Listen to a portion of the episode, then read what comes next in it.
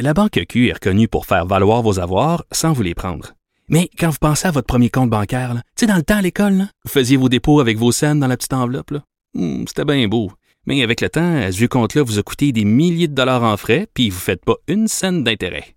Avec la Banque Q, vous obtenez des intérêts élevés et aucun frais sur vos services bancaires courants. Autrement dit, ça fait pas mal plus de scènes dans votre enveloppe, ça. Banque Q. Faites valoir vos avoirs. Visitez banqueq.ca pour en savoir plus. Caroline Saint-Hilaire. Le divertissement radio de vos vacances. Cube Radio. Et on va aller retrouver le chroniqueur au Journal de Montréal, Joseph Facal. Bonjour, Joseph. Bonjour, Caroline. Dur lendemain de veille, la fête nationale. Oh non, non. Non, t'es correct? Je suis, ben, je suis beaucoup plus sage que jadis. Nos bonnes... mes enfants, c'est Écoute, on peut te lire aujourd'hui dans le Journal de Montréal et euh, tu, tu, poses la question euh, très, très intéressante et très pertinente, à savoir est-ce que finalement le calcul politique semble avoir passé euh, en avant de la prudence sanitaire? Écoute, moi, je ne veux pas imputer des motifs à qui que ce soit, et je sais bien que je suis pas le premier, loin de là, à dire il faudrait imposer euh, le masque, euh, mais il me semble que euh, j'ai voulu revenir là-dessus dans un contexte où tu as vu les médias de ce matin. la contagion est repartie à la hausse en Europe. Il y a une flambée aux États-Unis. Il y a un deuxième foyer d'éclosion en Chine, à Pékin. Et dans la mesure où l'homo québécensis biologiquement est pas différent de n'importe qui d'autre et qu'on n'est pas nous non plus à l'abri d'une nouvelle flambée, euh, j'avoue que je ne comprends pas cette réticence euh, du gouvernement à euh, imposer le masque et s'il ne veut pas le faire pour des raisons sanitaires, ma seule conclusion est qu'il y a peut-être là une espèce de réticence politique, puisque ça reviendrait au fond à devoir répondre à la question pourquoi avez-vous attendu si tard? Et, et, tu sais comme moi que quand on est en politique, admettre qu'on a peut-être pu se tromper, c'est jamais facile. C'est pas facile, c'est pas facile. Faut vraiment que ça soit évident, évident pour tout le monde. Des fois, c'est évident pour les autres avant nous autres. Mais euh, est-ce que c'est pas parce que souviens-toi, puis tu fais référence dans ton article ce matin, mais souviens-toi de l'hésitation dès le départ du docteur Arruda sur le masque. Euh, c'était pas, c'était pas sa priorité. Alors aujourd'hui de dire, ben finalement, savez-vous quoi, on l'oblige, c'est c'est tout, euh, c'est tout un virage à 180 degrés là. Écoute, Caroline, je me rappelle que dans un tout autre contexte, il y a longtemps, longtemps, longtemps, on avait demandé à M. Parizeau quand allez-vous dévoiler votre programme?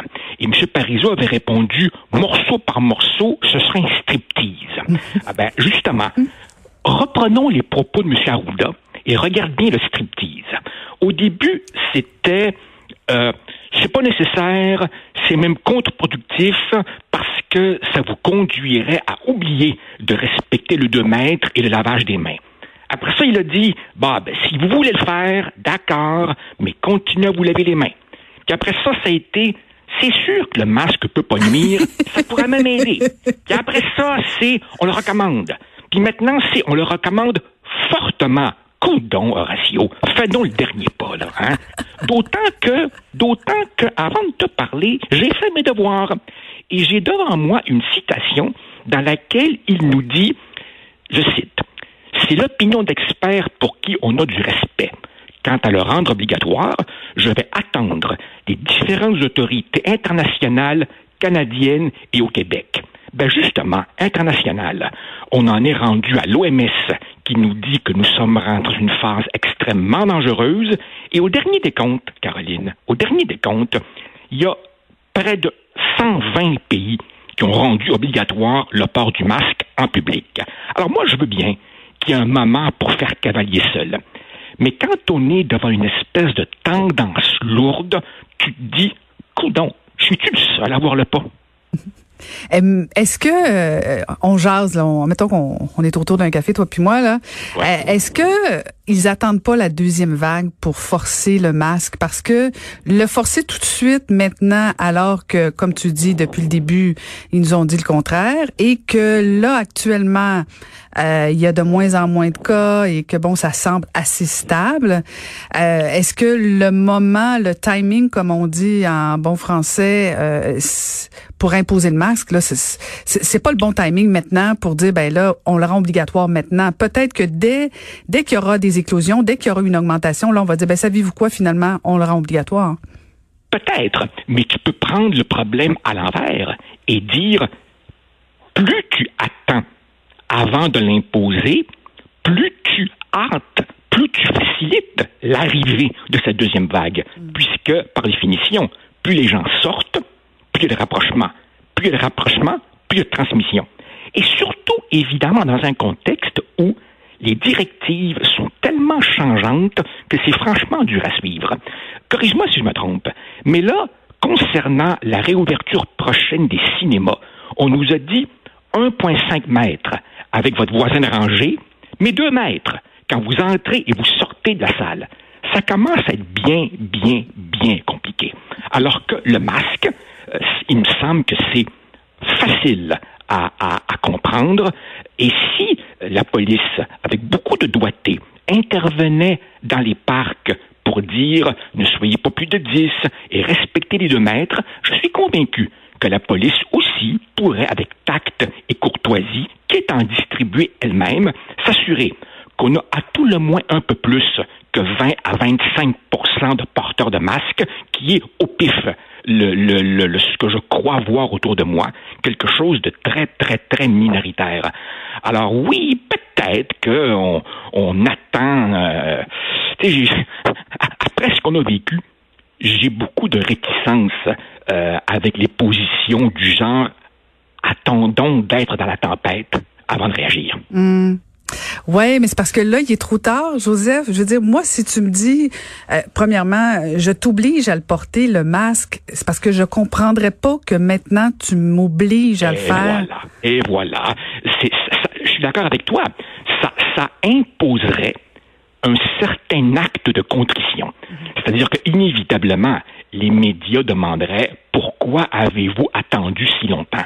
Alors oui, évidemment, il y aurait un moment un peu malaisé, mais l'imposer au moment où on verrait remonter les cas, je te rappelle que quand on arrivera à l'automne, ben, il y aura la rentrée scolaire. Il y aura toute une série d'opérations délicates. On aura beaucoup, beaucoup, beaucoup de chats à fouetter cet automne. Alors moi, personnellement, j'inclinerais du côté de la prudence. Et puis, tu sais, très franchement, là, au Québec, on aime beaucoup se gargariser euh, du mot solidarité.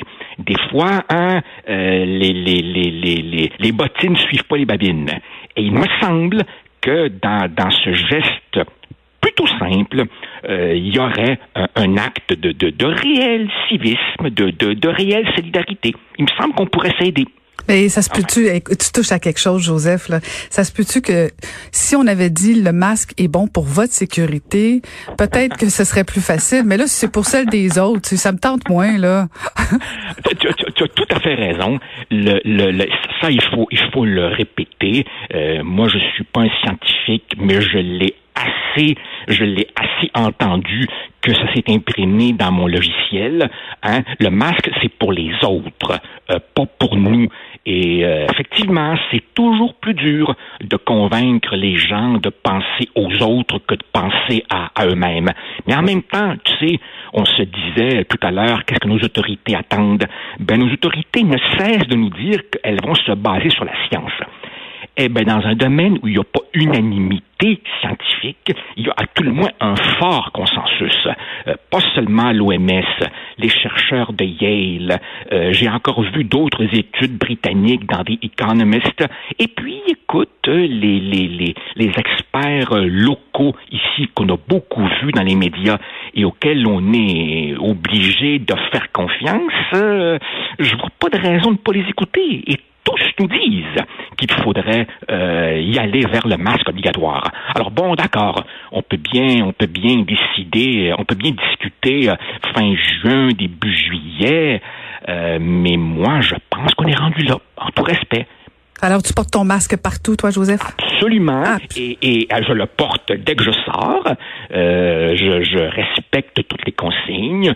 Je prétends pas être exemplaire ni, ni, ni, vouloir faire la morale et je prétends pas que je sois à 100%. Et je dois te dire aussi que en famille, ici, on a eu la sempiternelle discussion. Papa, tu capotes. Non, non, papa est prudent. on a bien vu ça. Mais, mais en tout cas, moi, je le porte. Bon, ben excellent. Ben merci beaucoup, Joseph. Toujours un plaisir. Merci, salut, Merci. bye, à bientôt. Merci, c'était Joseph Facal. Vous, vous écoutez Caroline Saint-Hilaire.